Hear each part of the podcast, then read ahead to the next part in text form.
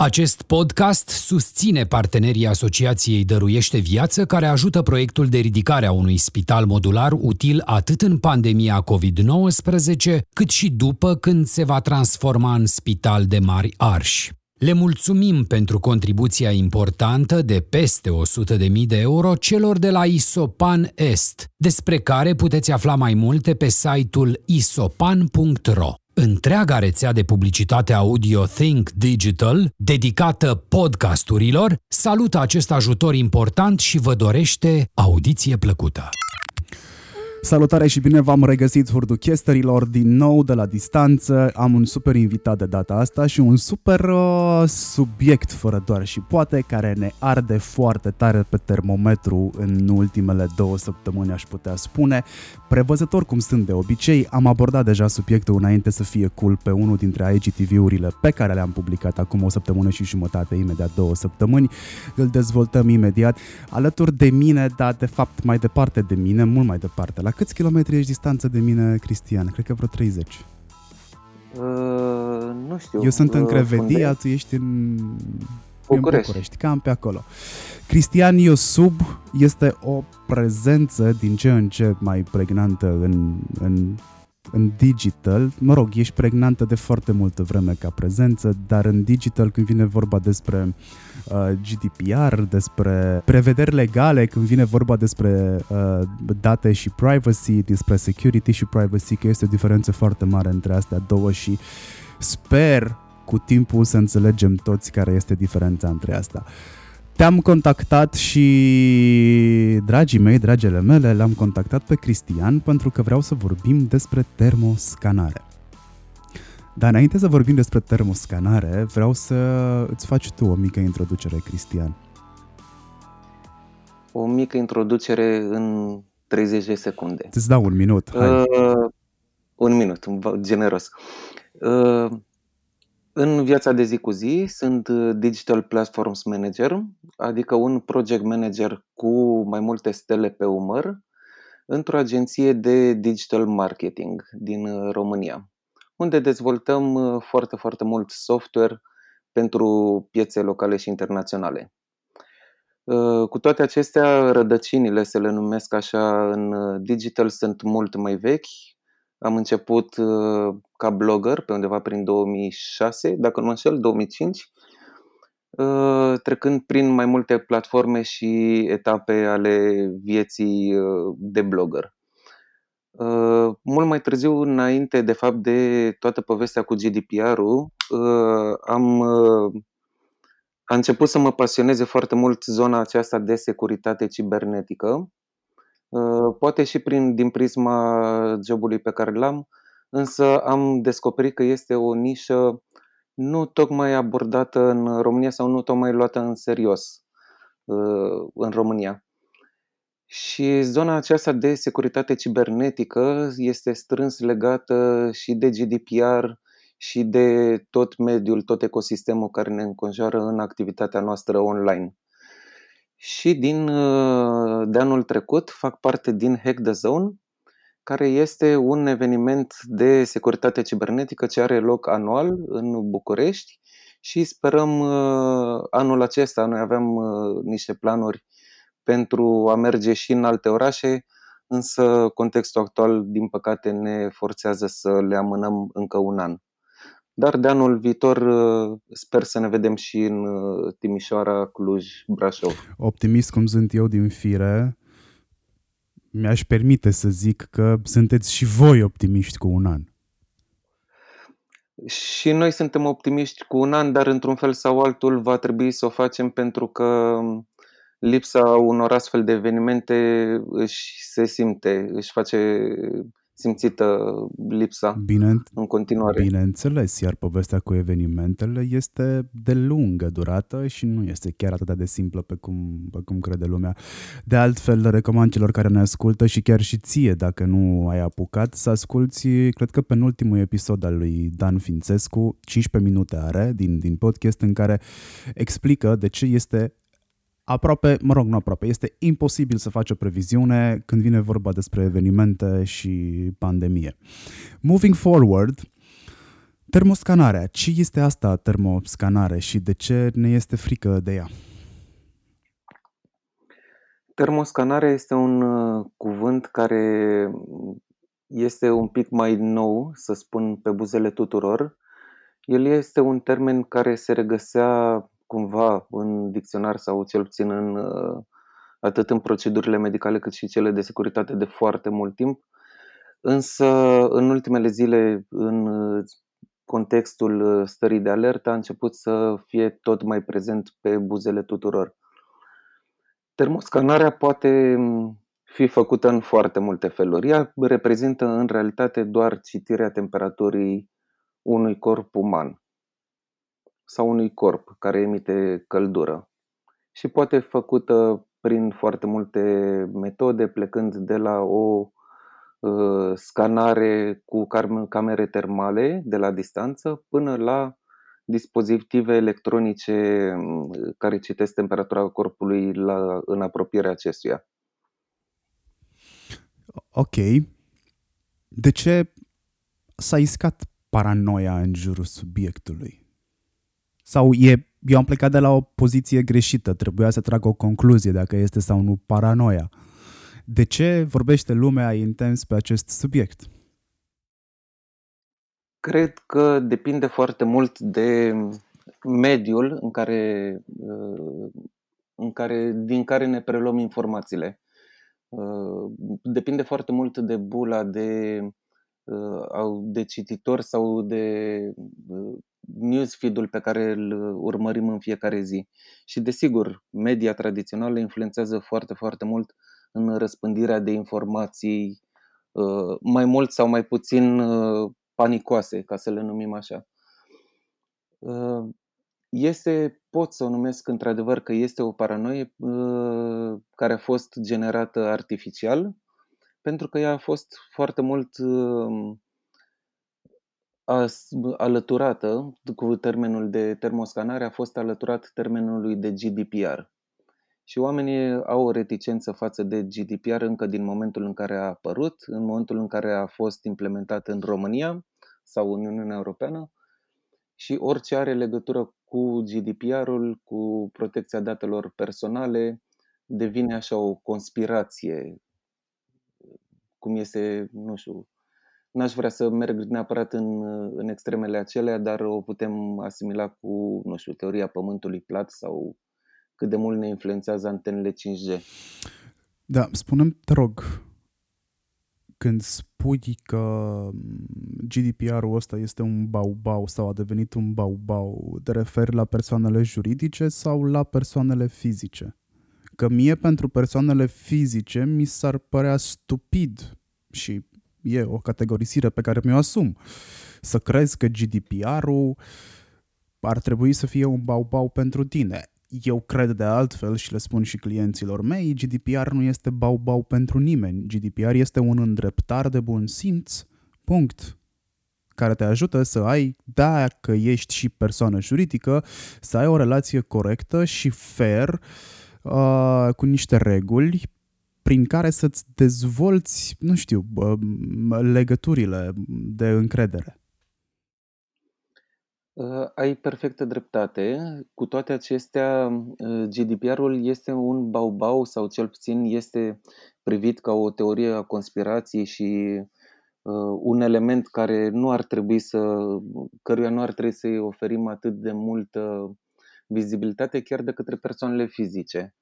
Cu toate că este un îndreptar și un regulament de bune practici, astfel încât să poată fi gestionate datele într-un cadru corect și coerent pentru toată lumea, uh, foarte multe reacții sau cele mai multe reacții negative vin chiar din partea persoanelor fizice care ori nu înțeleg exact cum le ajută acest GDPR, ori îl înțeleg în mod eronat și îl duc uh, chiar la extrem, lucru care se vede și în uh, exemplul emisiunii de astăzi legat de termoscanare, unde toată această paranoie legată de termoscanare și de drepturile uh, europene ale cetățenilor uh, este prost, este eronat interpretată și cred că este eronat interpretată în lipsa unor informații concrete.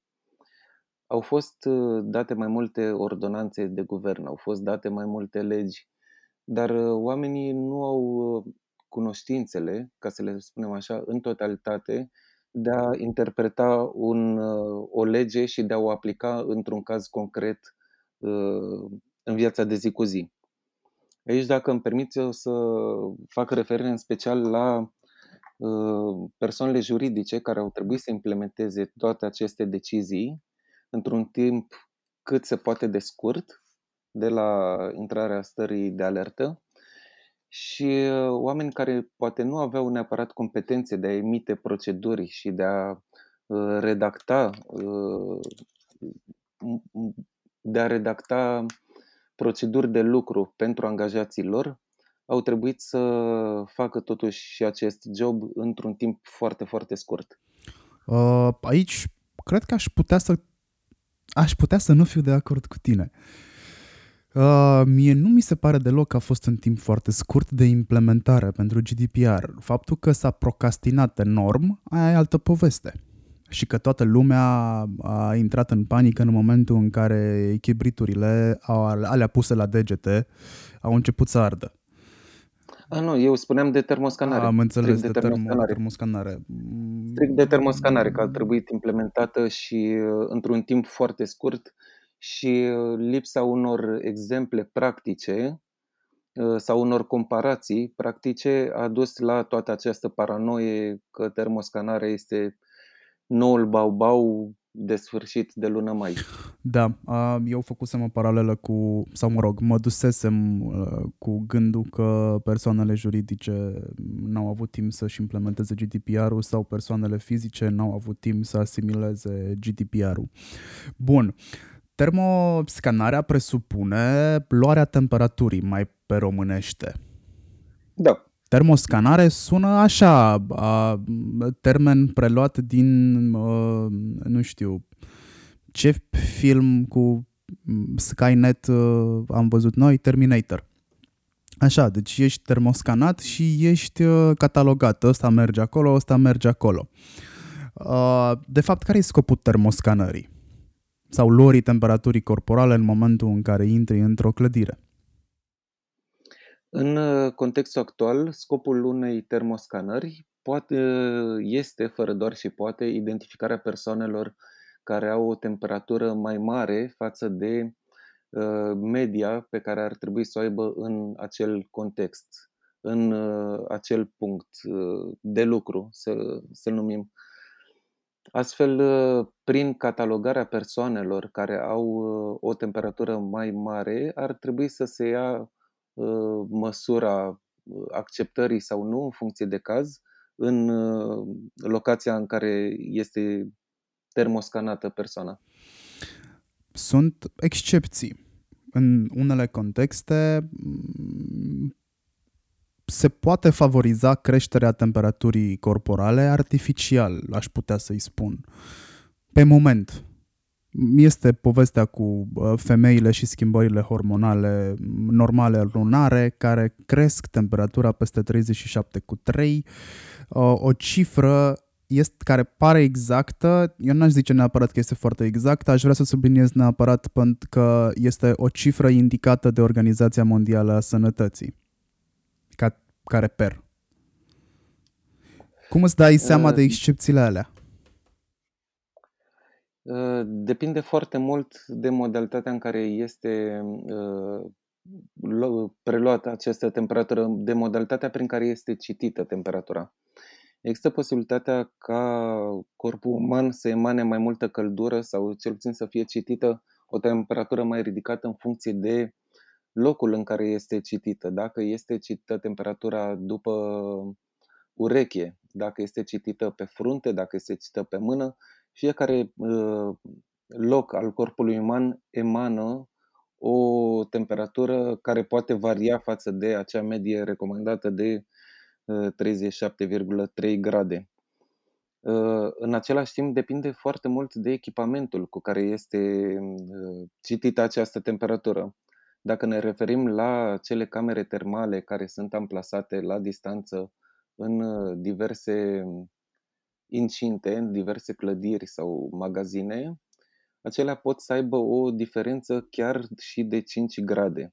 Și spuneam uh, mai devreme că a fost, uh, au fost implementate o serie de măsuri într-un timp atât de scurt, încât uh, persoanele juridice au trebuit sau persoanele care sunt abilitate sau ar trebui să citească această temperatură, să o înregistreze, au trebuit să găsească soluții rapide, într-un timp scurt și de cele mai multe ori nu sunt cele mai bune.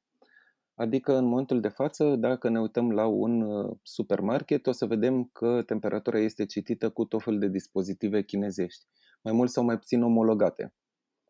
Uh, dacă ne uităm la uh, camerele termale, la cele care scanează temperatura de la distanță amplasate în clădiri și au o variație foarte mare de temperatură, până la 5 grade, spunem, din nou, acest lucru este cel mai sigur dat de faptul că nu sunt niște camere care să fie certificate, să fie verificate și cuvântul omologare cred că este unul din cele mai potrivite în contextul dat. Bun, ai spus uh, omologare și m-am gândit imediat la faptul că um, aparatele care te ajută să respiri în momentul în care ai luat parte la um, pandemie din punctul de vedere al victimei. Da? Ai, ai, ai luat uh, SARS-CoV-2 și ai intrat în rândul celor uh, cu COVID-19. Aparatele astea, înainte să ajungă în spitale sau înainte să iasă pe porțile fabricii, trebuie omologate. Există niște organisme care omologhează. Era una dintre problemele principale în momentul în care lumea și-a dat seama că are nevoie de astfel de aparate. Ok, le facem, dar cât timp o să ia omologarea? Um, bine, comparația mea să zicem că este ușor uh, distorsionată pentru că acolo există niște mecanisme care, luate, care trebuie luate în, în calcul. Aici mă refer la aspectele tehnice ale aparatului. Nu poate să-ți bage aparatul ăla nici mai mult aer în plămâni, nu poate să-ți bage nici mai puțin și nu poate să-l bage nici mai repede, nici mai încet. E, acolo este echilibristică de-a dreptul. Dar pe de altă parte, când vorbim despre omologare, vorbim despre acuratețe. Cine stabilește acuratețea scanerelor? Ăstora Prevede legea uh, așa ceva? Pentru fiecare dispozitiv electronic uh, de măsurare a datelor biometrice există la fel de bine uh, mai multe organisme de certificare a acestor dispozitive. Deci da, există, plecând de la marcajul clasic CE, acordat în spațiul economic european, Ă, există la fel de bine și mai multe organisme de certificare în România care pot să certifice un dispozitiv dacă într-adevăr respectă niște norme pe care de siguranță și de ă, citire a informațiilor medicale în conformitate cu prevederile pe care ar trebui să le aibă. Ai zis un cuvânt ă, cheie aici, medical. Când vorbim despre camere de supraveghere cu capabilități de termoscanare, ăsta nu mai intră la capitolul dispozitiv medical. Uh, depinde foarte mult și de scopul uh, dispozitivului, pentru că în funcție de scop are uh, capabilități mai ridicate sau mai scăzute ok, marja de eroare bănuiesc că este mult mai mare la ceva care te scanează de la distanță și care bănuiesc da. că din punct de vedere tehnic folosește infraroșu. Da, dacă vorbim de niște camere industriale care, uh, a căror rol este de a identifica dacă într-un bazin uh, cu lichid fierbinte, nu știu, vorbim de o țelărie sau de uh, o fabrică de bere Uh, în contextul acelor camere, a căror rol inițial era doar de a identifica unde sunt scăpări de căldură, cu siguranță acolo marja este mult mai, uh, mai ridicată. Însă, aici aș face o precizare, cred că cumva toată această fraza pe care urmează să o spun este într-un final toată esența acestui, acestui debate. Uh, dacă este termoscanarea un act medical și dacă este un uh, element uh, care ține de GDPR. Ei bine, termoscanarea, în funcție de dispozitivul cu care uh, se realizează, ea poate fi uh, un act medical. Și aici vorbim de aparatele cu care este luată temperatura într-o unitate medicală. Însă, o temperatură poate fi luată de către orice persoană. Ceea ce trebuie foarte, foarte bine înțeles este că măsurarea temperaturii este o procedură medicală, dar nu este o intervenție, nu este un act medical. Adică, într-adevăr, trebuie să ai o pregătire Trebuie să știi care sunt valorile minime, maxime admise. Trebuie să știi uh, poziția din care poți să iei acea temperatură și să interpretezi rezultatul. Pentru că o temperatură poate fi, luat, uh, poate fi luată fără să intrăm în polemici cu privire la uh, funcțiile fiecăruia, dar poate fi luată și de către un paznic și de către un director general a unei unități dar și de către cabinetul medical uh, sau asistentă medicală din acea unitate, din acea locație.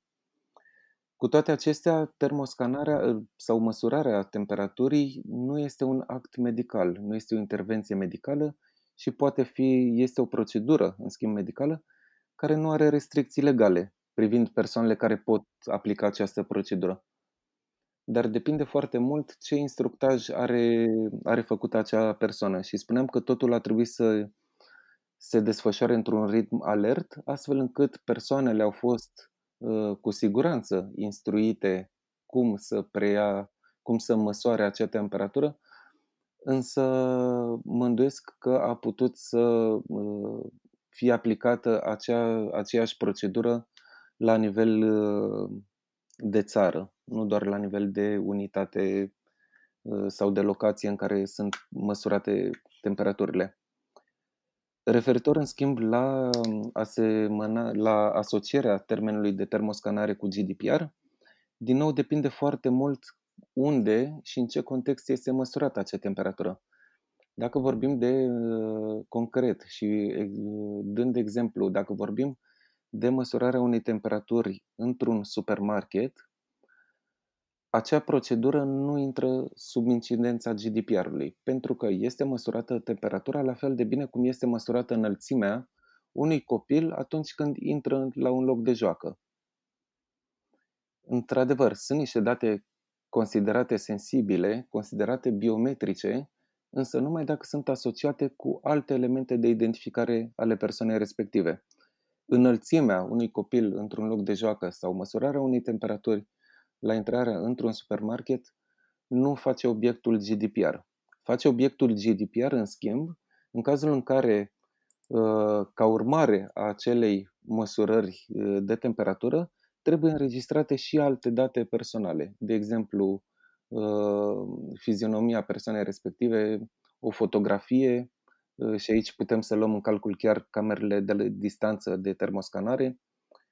Uh, dacă cumva trebuie să stocăm uh, numele sau alte date de identificare ale persoanei respective, cum se întâmplă în instituții publice, atunci da, intră sub incidența GDPR. Însă pentru marea majoritate a populației, nu știu, pentru poate 80% din populația României, termoscanarea nu intră sub incidența GDPR. Este doar o uh, paranoie, să o numim artificial creată. Bun, perfect. E bine că am stabilit și asta pentru că următoarea întrebare pe care plănuiam să o pun era în ce context devine această dată biometrică una foarte sensibilă de identificare, pentru că temperatura uh, luată separat nu o poate identifica pe mine Marian Hurducaș, dar temperatura asociată lângă numele Marian Hurducaș poate deveni o dată sensibilă care poate fi folosită, oricât de stupid pare, împotriva mea, la un moment dat. Bine, eu sunt de părere că tot despre tine care ajunge într-un catastif fie el și virtual, de genul bază de date Facebook sau pur și simplu trecut pe un carnețel la intrare într-o clădire, poate fi uh, o asociere de date care la un moment dat poate fi folosită împotriva ta, mă rog, mai devreme sau mai târziu. De asta le spun eu tuturor că internetul nu uită și tot ce se pune acolo la un moment dat o să backfire. Da, aici aș mai adăuga faptul că în toată această poveste de GDPR, termoscanare și termoscanare, a apărut un alt cuvânt uh, preluat cumva din procedurile medicale numit triaj epidemio, tri, scuze, numit triaj epidemiologic. Acest triaj nu are loc uh, sub forma unei intervenții sau sub forma unui act medical la intrarea într-un uh, supermarket sau la intrarea într-un uh, mall. Acest triaj are loc într-adevăr în cazul în care uh, acea persoană care a fost uh, scanată, a cărei temperatură a fost măsurată și s-a identificat că este într-adevăr mai mare față de media uh, recomandată, are loc chiar de către persoana care a măsurat acea temperatură ca urmare a unor proceduri sau ca urmare a unui instructaj pe care l-are făcut în prealabil. Dar nu este un triaj în adevăratul sens al cuvântului, cum ne închipuim la televizor sau Într-adevăr, acesta este termenul lui, aceasta este terminologia care este folosită. Dar nu vorbim de triaj uh, cum ne închipuim din uh, filmele, nu știu, care ne-am mai uitat pe vremea noastră la Mesh sau la alte seriale de război. Nu o să întindem persoanele pe mese ca să putem să ne dăm seama care merită salvat și care nu merită salvat. Bun, ai temperatura 37 cu 4, adică cu 0,1 peste cât ți s-a recomandat din partea Organizației Mondiale a Sănătății, cifră care de altfel se regăsește și în textul de lege. Ce se întâmplă în momentul ăla? Ce se întâmplă este că persoana care măsoară această temperatură și noi o să mergem acum, o să discutăm mai târziu și despre Uh, excepțiile uh, unde trebuie într-adevăr înregistrată temperatura pentru toate persoanele, indiferent de temperatura pe care uh, o manifestă. Însă o să mergem momentan pe un exemplu generic și anume măsurarea temperaturii într-o locație de utilitate publică, într-un mall sau într-un, într-un magazin. În cazul în care temperatura este mai mare de, 70, de 37,3 grade, atunci ă, respectiva persoană care a măsurat temperatura, fie că este un paznic al ă, acelei locații, fie că vorbim de un alt tip de angajat, va trebui să, re, să respecte procedurile și instrucțiunile care au fost oferite de către angajator. Și angajatorul am avut uh, ocazia să citesc chiar în ultimele zile uh, mai multe proceduri din partea mai multor companii. Uh, angajatorii recomandă, în general, reluarea acestui test, măsurarea încă o dată a acestei temperaturi, identificarea dacă cumva sunt și alți factori externi care pot influența o temperatură ridicată și un interviu, dacă putem să-l numim așa, cu Ă, persoana a cărei temperatură a fost ridicată, astfel încât să identifice dacă sunt și alți factori care au putut să ducă la această creștere. Dacă are o medicație de urmat, dacă, într-adevăr, cum ai ă, precizat mai devreme, dacă vorbim de o ă, doamnă care este într-o anumită perioadă ce poate să crească temperatura corpului și dacă vorbim de un caz particular. Uh, influențat de anumiți factori. În cazul în care temperatura are o eroare de plus minus 0,2, uh, chiar 0,3 grade, persoana respectivă este lăsată în continuare să intre în magazin. În schimb, dacă înregistrează o temperatură de 38 de grade, acolo cu siguranță altfel, uh, altfel se prezintă situația. Și da, este interzis accesul persoanei respective în locație. Pentru că până la urmă fiecare agent economic are dreptul de a selecta persoanele care pot să intre în acea locație. Fie că vorbim de o temperatură ridicată, fie că vorbim de lipsa unei măști. Bun. Eu mă simt nedreptățit că am fost dat afară din locația respectivă chiar înainte să intru în ea. Dau în judecată sau văd eu ce fac. Ce șanse sunt ca persoana juridică să fie trasă la răspundere sau care este metoda prin care persoana juridică se poate acoperi birocratic pentru un astfel de eveniment? Vezi tu, datul în judecată este într-adevăr o practică destul de des întâlnită atunci când o persoană se simte nedreptățită. Însă nu întotdeauna acel uh, dat în judecată are un fundament real. Astfel încât, prin drepturile omului, poți să dai în judecată pe oricine, indiferent de motivația reală sau nereală pe care o ai, acest lucru putând fi stabilit de către uh, instituțiile de judecată, de către judecătorie. Uh, nu ar putea uh, să spună cineva până în acel moment cine are dreptate, pentru că fiecare are câte o procedură de urmat, câte o versiune a sa, câte o interpretare a ordonanțelor într-un mod particular și fiecare are partea lui de dreptate până la urmă. Tu te simți nedreptățit pentru faptul că ți-a fost interzis accesul într-un magazin, în același timp uh, paznicul are de urmat uh, și acum mă repet, eu spun paznic uh, cu toată admirația pentru efortul și chinurile prin care trec, pentru că ei sunt linia întâi, ei sunt uh, cei care sunt forțați să intre în contact cu absolut toată lumea care intră în acele locații.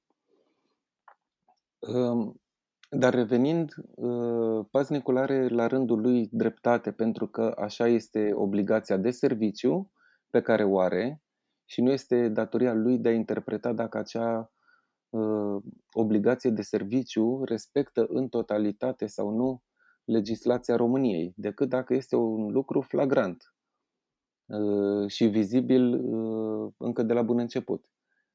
Pe de altă parte, agentul economic are, sau persoana juridică are obligația de a respecta Uh, starea de alertă și toate ordonanțele și legile care apar pe parcursul acestei stări de alertă și să le implementeze într-un timp foarte scurt.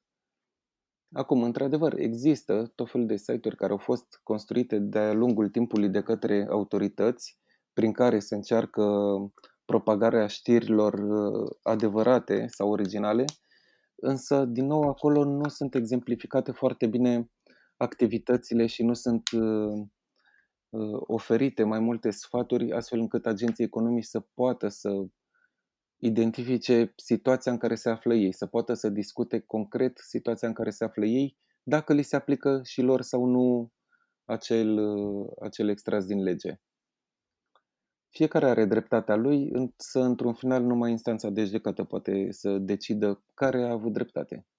Pe baza unor Uh, dovezi, de la testimoniale, de la mărturiile persoanelor implicate până la verificarea aparatului respectiv. Eu, companie, eu, operator comercial, eu, persoană juridică, ca să mă acopăr sau ca să fiu sigur că o să am câștig de cauză și că am respectat uh, toate prevederile legale, va trebui să notez în cazul unei situații excepționale de genul temperatură depășită și interviu făcut, va trebui să fac o minută probabil a acelui interviu despre care povesteai mai devreme, da? Și să zic, Xulescu, XXulescu la ora cu tare a venit la magazin, i-am luat temperatura, avea 37 cu 4. Din uh, interviul pe care l-am luat sau din discuția pe care am avut-o cu respectiva persoană nu reiese că ar fi sub tratament, nu reiese că ar avea niște excepții medicale. Am decis să-l trimitem acasă, ăsta vine și mă dă în judecată. Eu trebuie să arăt, nu, catastiful respectiv, care intră și sub GDPR în cazul respectiv. Da. Repet, în funcție de procedurile stabilite la nivel de companie, există și o marjă de eroare asumată de către uh, companii prin care acea temperatură de 37,3 nu este luată ad literam, astfel încât uh, o persoană care are 37,4 cu siguranță nu o să fie trimisă acasă. O să fie trimise persoane care au o temperatură mult mai ridicată și atunci vorbim de niște valori care sunt uh, mult prea mari să poată reprezenta o eroare a dispozitivului în funcție de tipul de dispozitiv. Și aici vorbim de 37,8, 38 de grade chiar. Am înțeles, deci... Deci dacă o să ai 38 de grade și te va trimite acasă, da, atunci va trebui făcută acea minută, va trebui documentat acel caz, iar persoana ă, a cărui date, a cărei date sunt înregistrate în, ă, într-un registru, ă, va trebui să ia la cunoștință asupra faptului că datele sale personale vor fi prelucrate din anumite motive. Practic vorbim de o situație care nu este străină nimănui nici înainte de, nici înainte de povestea termoscanării, uh, că dacă ai stare febrilă, e de bun simț și e safe atât pentru tine, dacă nu neapărat pentru cei din jur, să stai acasă. Da, nu cred că o să fie foarte multe cazuri în care Uh, vom vedea oameni dați afară din magazine pentru că au avut temperatura uh, prea mare. Oamenii au, uh, sau cel puțin noi românii, avem un simț de conservare destul de bine pus la punct, astfel încât în momentul în care vedem că ne aflăm în incapacitatea de a desfășura o activitate, preferăm să stăm acasă. Bine, nu o să intrăm în discuții ce se întâmplă prin herăstrău, sau cum uh, au făcut grătare prin uh, mai știu eu ce comună, acelea fiind cazuri izolate. Însă, în mod generic, oamenii au un simț de conservare destul de bine pus la punct și în cazul în care simt că ei înșiși sunt un pericol sau pot reprezenta o amenințare față de ceilalți, încearcă să se autoizoleze. Cum fac elefanții, de altfel.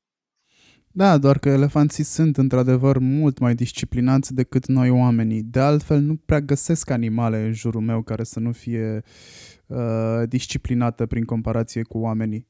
Eu cred că noi, oamenii, suntem niște animale foarte indisciplinate. Credem că dacă avem uh, atu propriei conștiințe și putem acționa în baza ei, uh, suntem ok. Uh, ți încalcă termoscanala vreun drept sau îți încalcă pur și simplu spațiu personal și de aici toată isteria? Aici aș duce discuția uh, spre zona a ceea ce înseamnă, de fapt, uh, o stare de urgență, o stare de alertă. Ele, prin definiție, sunt niște măsuri care sunt luate de către autorități, prin intermediul cărora pot fi încălcate, ceea ce numim noi încălcat într-o stare normală uh, de conviețuire, prin aceste stări de urgență sau de alertă pot fi într-adevăr alterate, uh, nu neapărat încălcate, niște drepturi ale persoanelor pentru binele comun. Acum, binele comun este definit de către autorități pentru că pe ele le-am votat, în ele am avut încredere să ia niște decizii în numele nostru, cum de altfel este și normalitatea. Normalitatea este ceea ce ni se pare nouă a fi normal, nu știu, dacă ne uităm într-un exemplu paralel, ne uităm în uh, Europa, de exemplu, nouă ni se pare normal ca femeile să poată să conducă. Sunt în 2020 în continuare niște țări în care femeile au voie să conducă numai în anumite zile sau deloc, sau nu au dreptul să voteze. Normalitatea este dată de ceea ce se întâmplă în comunitatea în care conviețuiești. La fel și cu Uh, um, aceste măsuri care sunt luate de către autorități. Ele au fost, autoritățile au fost uh, puse într-o poziție și au fost votate de către uh, marea majoritate a țării, astfel încât să poată să ia niște decizii în numele nostru, oricare ar fi acelea. Dacă, tot mergând într-o para, într-un exemplu paralel, dacă, de exemplu, președintele țării sau, nu știu, guvernul decide că ar fi bine să interzică exportul de cereale pentru că X motiv, atunci eu, cetățean, va trebui să mă conformez acelui, acelei restricții și să nu export. Dacă guvernul a decis că nu ar trebui să exportăm sau este interzis exportul de măști pentru că noi avem mai multă nevoie decât uh, profit, companiile ar trebui să, să, să fie solidare acestor evenimente și să contribuie la bunăstarea țării, nu la exportul pentru profit, atunci, într-adevăr, acele drepturi, cum le numeam noi înainte, acele drepturi pot fi momentan alterate pe o perioadă de timp definită, astfel încât să, rezultatul să ducă la bunăstarea, să spun așa, a celorlalți cetățeni. Vorbeam în cel mai nou interviu pe care l-am făcut cumva tot pe subiectul pe care îl discutăm noi și când zic cumva mă refer la starea de alertă, starea de urgență. Vorbeam cu Bogdan Roșca, care este manager general Radio Cluj și pentru că are și pregătire în segmentul de legal, l-am întrebat destul de urât. Băi, ce înseamnă alterarea asta a drepturilor? Adică pe stare de urgență se suspendă democrația? Și el mi-a răspuns foarte sec, da, asta se întâmplă. Este, o, este un, un răspuns la care mă gândesc încă o săptămână mai târziu. Uh, cred că aveam nevoie de el să fiu, să fiu puțin trezit la realitate. Că da, îi spune stare de urgență, stare de alertă, pentru că în momentul ăla, inevitabil, se va întrevedea și o stare de disconfort. Iar starea asta de disconfort poate să vină prin foarte multe canale. Unul dintre ele este termoscanarea, care cred eu că în momentul de față nu face nimic altceva decât să producă disconfort. Cei 15 cm care ne sunt alocați pentru spațiu personal by default și pe care îi percepem ca atare, nu mai există în momentul ăsta. Oricine și când zic oricine, mă refer că al tău creier percepe că oricine poate să intre în spațiul lui personal și în momentul ăla, la fel ca la casă, sistemul de alarmă, în momentul în care o persoană neautorizată intră în perimetru, începe să sune. Cred că pur și simplu despre asta este vorba cu termoscanarea.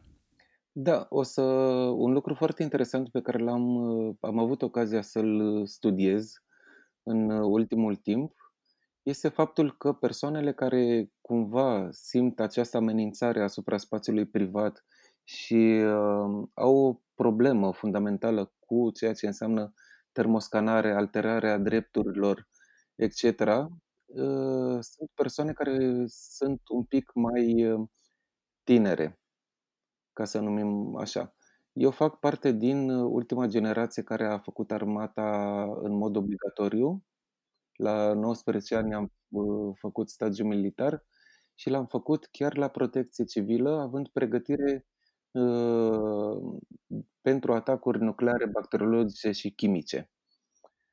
Uh, astfel încât domeniul este destul de familiar și procedurile uh, pe vremea aceea, protecția civilă era parte din MAPN, în prezent este parte din MAI. Uh, procedurile sunt destul de familiare pentru mine și cumva nu simt acea amenințare pentru că am avut ocazia să îmi fie explicate.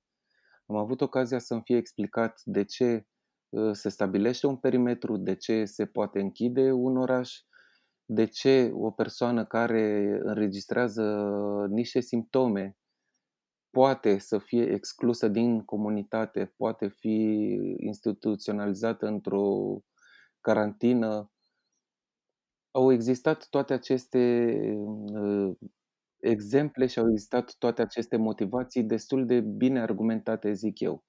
În prezent nou acest lucru ne lipsește. Ne lipsește ca uh, toate aceste comunicări care sunt distribuite în uh, mass media să fie însoțite și de o argumentare cât se poate de logică.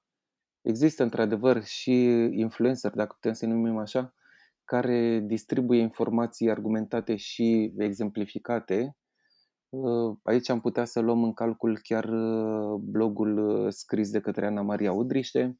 Am văzut și câteva emisiuni în, la televizor în care erau exemplificate și date câteva scenarii de utilizare a termoscanării în mediul public, însă această informație cumva nu ajunge chiar la toată lumea, iar oamenii nu mai au răbdare să citească sau să audă foarte multe explicații de la televizor, pentru că au fost obișnuiți ca ceea ce e la televizor până acum să fie ceva alarmant, să fie ceva descurajator, să fie ceva care le strică cumva starea de bună dispoziție. Deci până la urmă trag o concluzie după 45-46 de minute de discuție și vin și zic așa. Dacă toate situațiile pe care noi le discutăm uh, în mod practic și le disecăm ar fi de la început din capul locului disecate și interpretate de către structurile statului care emită aceste lucruri, nu ar mai fi povestea cu confuzia, pentru că situația este simplă. Pleacă mesajul dinspre instituția abilitată să facă modificări legislative sau să ne pună sub o stare sau alta. Presa preia că nu are timp și nu are nici disponibilitatea necesară, nu are nici specialiștii necesari cu care să se consulte ca să interpreteze acele situații. Uh, exact. Totul se duce către public, publicul își formează deja o părere din primele secunde pentru că, hei, creierul, ce să vezi, așa funcționează. Suprapune informații. Dacă nu are ce informație să suprapună peste cea pe care tocmai a asimilat-o, o va cataloga pe aia pe care tocmai a primit-o, drept adevărată, chiar dacă ea este falsă. Iar în momentul în care guvernul revine cu rectificări, iar, uh, nu știu, unul ca mine vine cu un episod de podcast și zice hai să vă explic eu cu specialistul pe care tocmai l-am contactat cum este de fapt treaba, hop, apare situația de confuzie. Iar uh, situația de disconfort sau starea de disconfort care se adaugă unei stări de urgență sau unei stări de alertă uh, devine din ce în ce mai mare și îți vine să-ți bagi literalmente picioarele și să te duci să-ți faci un grătar probabil.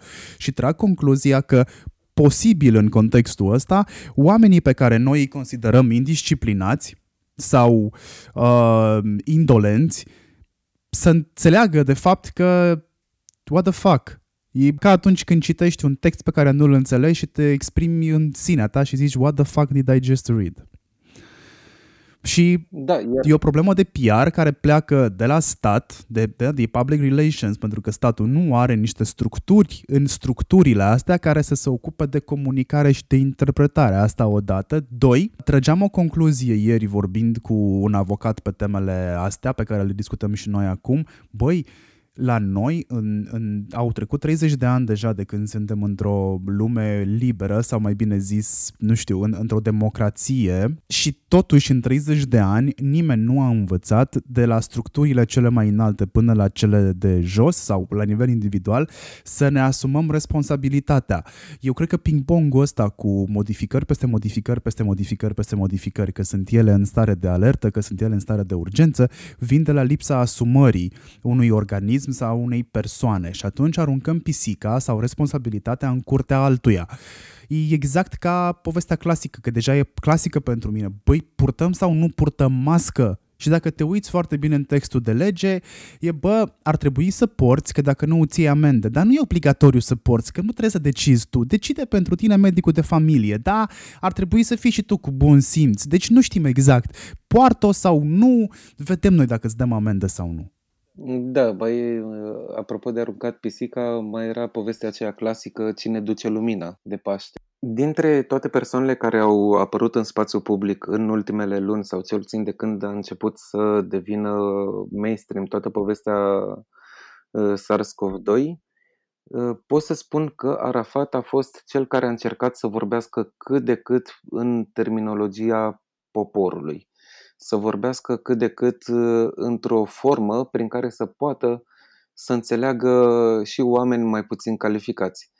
În rest, absolut toate declarațiile pe care le avem și toate extrasele de ordonanțele pe care le avem, din păcate sunt într-o terminologie care este ușor mai greu de digerat uh, de către marea majoritate a populației. Iar dacă ne uităm procentual, spuneai mai devreme că uh, oamenii și extrag informația în primele secunde și aceea devine informația de bază, neavând cu ce altceva să o suprapună. Uh, dar chiar dacă se revine asupra acelei informații cu clarificări, cu podcasturi, cu articole pe blog, din păcate procentul de oameni care pot să uh, recitească acea informație fără să simtă un disconfort că vor trece din nou printr-o poveste de, prin care le sunt îngrădite drepturi sau sunt alterate drepturile lor, e mult mai mic acel procent.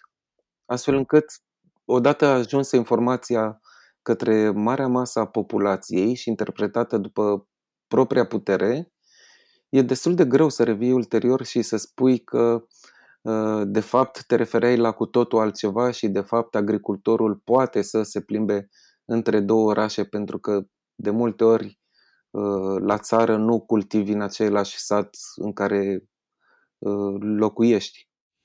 O altă concluzie pe care o trag pe lângă cea pe care tocmai am emis-o este că, băi, ce să vezi, noi suntem de fapt într-un fel de echipă cu guvernul, noi cei care vorbim foarte mult pe tema asta și explicăm pe termenii oamenilor simpli sau venim cu dorința de a explica și a ne explica de fapt ce se întâmplă. Practic noi facem jobul ăla despre care povesteam al structurilor care lipsesc din structuri, alea de comunicare. Da. Că asta facem până la urmă. Uite, nu m-am gândit la asta. Ce să zic? Mi-a crescut puțin pipota în mine acum.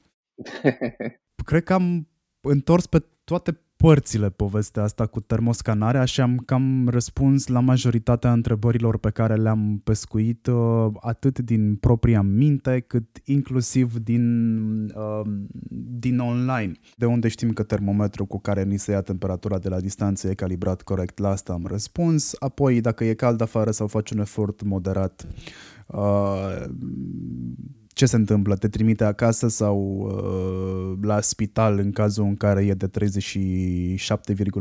mai mare temperatura asta? Dacă există, uh, aici, spune te rog. Uh, aici o să intervin un pic. Uh, chiar pe site-ul Ministerului Sănătății este precizat faptul într-o, este precizat într-un articol publicat în data de 20 a 5 -a, în ce constă triajul epidemiologic și există o serie de recomandări uh, asupra celor care creează proceduri uh, pentru companii uh, de a putea să reia, să măsoare din nou temperatura unui individ. Iar referitor la creșterea unei temperaturi în mod artificial, este recomandat să se repete măsurarea temperaturii după 2-5 minute de repaus pentru că, într-adevăr, este vară, există foarte multe cauze externe care pot duce la creșterea unei temperaturi, dincolo de cele medicale, ă, astfel încât este destul de greu să poți să identifici de la bun început dacă acea persoană avea o problemă, ă, este o eroare a unui ă, aparat de măsurare a temperaturii sau este doar un factor extern. Soția mea a fost, uh, vreau, să, vreau, vreau să susțin ceea ce spui tu cu un exemplu concret. Soția mea a fost la uh, medicul dentist.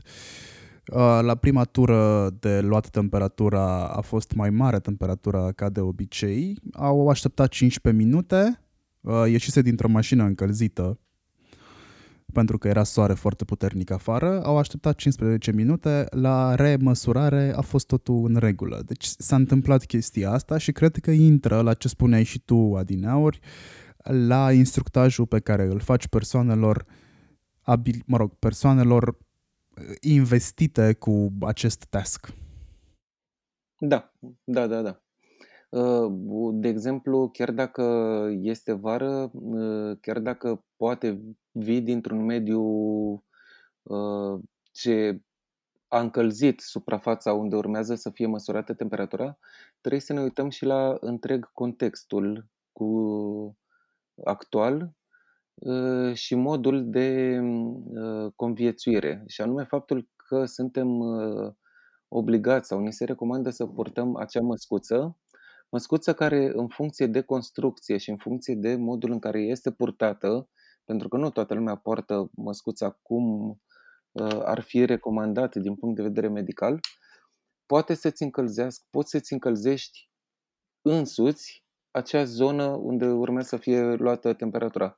Deci, de exemplu, poți să te uiți la persoanele care poartă ochelari și o să vezi că au obiceiul să-și aburească ochelarii aproape la fiecare respirație. Pentru că toată căldura respirației pe gură sau pe nas se duce în sus și încălzește uh, ușor sub lentile. Iar uh, dacă ai purtat măscuța o perioadă mai lungă de timp, o să vezi că începe uh, cu atât mai mult într-un magazin. Să spunem că ai fost într-un magazin, ai purtat măscuța, ieși din magazinul respectiv și intri într-un altul. E bine, magazinele au luat uh, măsura de a nu recicla aerul, pentru că toate, mm, nu, pentru că majoritatea companiilor nu au un sistem de filtrare a aerului care să nu reintroducă uh, potențialii virus înapoi în instalație. Astfel încât au luat măsura de a opri reciclarea aerului uh, din încăperi, oprirea aerului condiționat, cum eram noi obișnuiți, și o să vezi că este, o, este ușor cald în uh, magazine. În plus, respirând prin acea măscuță, te încălzești pe tine însuți și după o oră de plimbat prin, uh, nu știu, printr-un magazin de bricolaj, este posibil să fii destul de transpirat. Iar dacă ieși din acel magazin și intri în următorul magazin, tu deja ești încins, cu toate că poate afară, nu știu, sunt nori, bate vântul. Tu deja ești încins, deja uh, ești transpirat, uh, respiri destul de greu și uh, poate ca toate aceste simptome să inducă în eroare persoana care măsoară temperatura. De aceea se recomandă acel repaus, ca și luarea unei tensiuni, de altfel. Am înțeles. Pentru mine totul e clar. Aș putea spune că e mai clar decât a fost uh, până la conversația cu tine. Concluzia ar fi că nu măsurarea temperaturii nu îți încalcă niciun drept, îți, nu. îți poate încălca un drept dacă, să zicem, nu se respectă acea prevedere din GDPR, care intră de altfel și la secțiunea speciale, pe care tu ar trebui să o cunoști foarte bine din punct de vedere procedural și pe care de altfel, cu siguranță, operatorii economici sau persoanele juridice o să le respectă, pentru că e GDPR, it's no joke din punct de vedere legal. Adică dacă temperatura ta este asociată cu altă dată de a ta, adică față, nume și alte date care te pot identifica mult mai ușor, da, atunci avem o problemă și ar trebui să te asiguri eventual că datele tale sunt stocate corect și gestionate corect din punct de vedere GDPR. Altfel nu ți se încarcă, nu, ți, nu ți se încalcă niciun drept, ba aș putea spune după discuția cu tine că ți se protejează dreptul de a, de a rămâne sănătos, cumva. Ți se protejează dreptul de a fi sănătos și aici o să întăresc un pic uh, ideea prin uh, prisma evenimentelor de dinainte de starea de alertă. Uh, foarte multe companii implementaseră deja niște măsuri de înregistrare a persoanelor care intrau în, uh, într-o clădire. Uh, putem să discutăm chiar de către unități medicale. Am fost recent cu fetița la un spital privat și la intrare a trebuit să declar dacă vin din străinătate, dacă am avut contact cu persoane din zone de risc, mi s-a oferit o măscuță, am fost rugat să mă spăl pe mâini, iar toate aceste informații au fost documentate într-un registru și am fost uh, invitat să citesc cu atenție și să accept um, modul în care vor fi prelucrate datele pe care eu tocmai le-am declarat, inclusiv cele personale.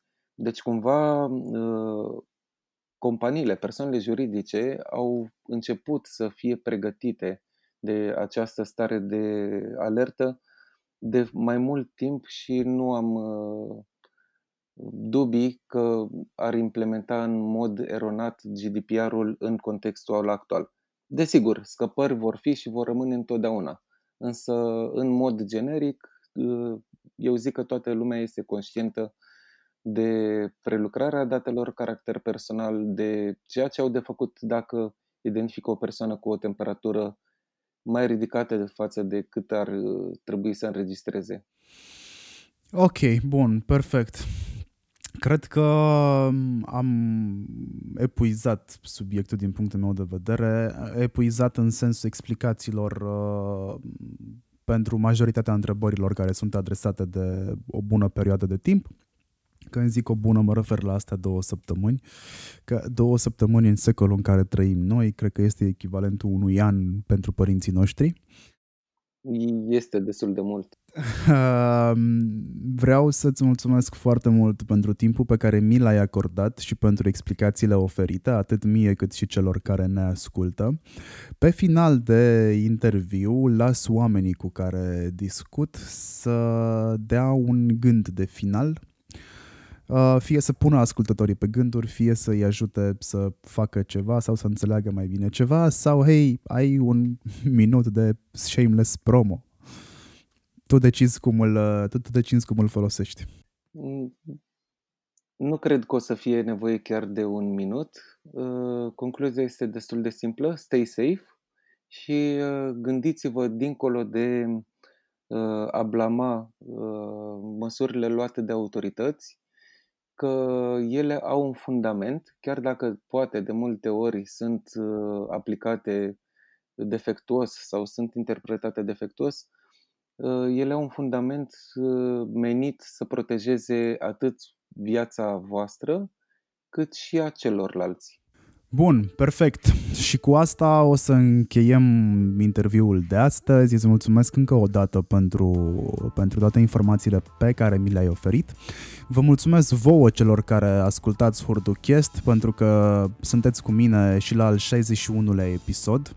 S-a făcut deja anul de când suntem împreună, o mare parte dintre noi. Dați mai departe podcastul ăsta și altor oameni povestiți despre el, dați uh, review-uri în Apple Podcast, dați-mi steluțe, dați-mi follow în Spotify, mă ajută foarte mult să primesc recompense din partea voastră ca să-mi continui munca și de ce nu podcastul ăsta să devină mult mai relevant pentru uh, rețelele în care este distribuit și evident lumea să afle prin urmare de podcastul ăsta și conținutul pe care îl are. Dați mai departe interviul ăsta celor care sunt sceptici când vine vorba despre termoscanare, dați interviul ăsta mai departe celor care sunt nelămuriți când vine vorba despre acest subiect. Sunt fer convins că o să-i ajute. Noi ne auzim cu siguranță săptămâna viitoare cu un alt subiect pe care bineînțeles că nu l-am pregătit și o să-l pregătesc în scurt timp. Dacă aveți sugestii pentru el, nu uitați să-mi dați mesajele voastre pe toate rețelele de socializare pe care mă găsiți. Și mai nou o să vă îndemn să uh, mă căutați și pe, și pe Instagram pentru că acolo public în fiecare zi câte un IGTV, câte un clip de câteva minute despre tehnologie și cu tehnologie ca să învățați voi mai bine cum să folosiți tehnologia asta înainte să vă folosească ea pe voi. Acestea fiind zise, uh, over and out și da, ne auzim cu siguranță data viitoare. Pa!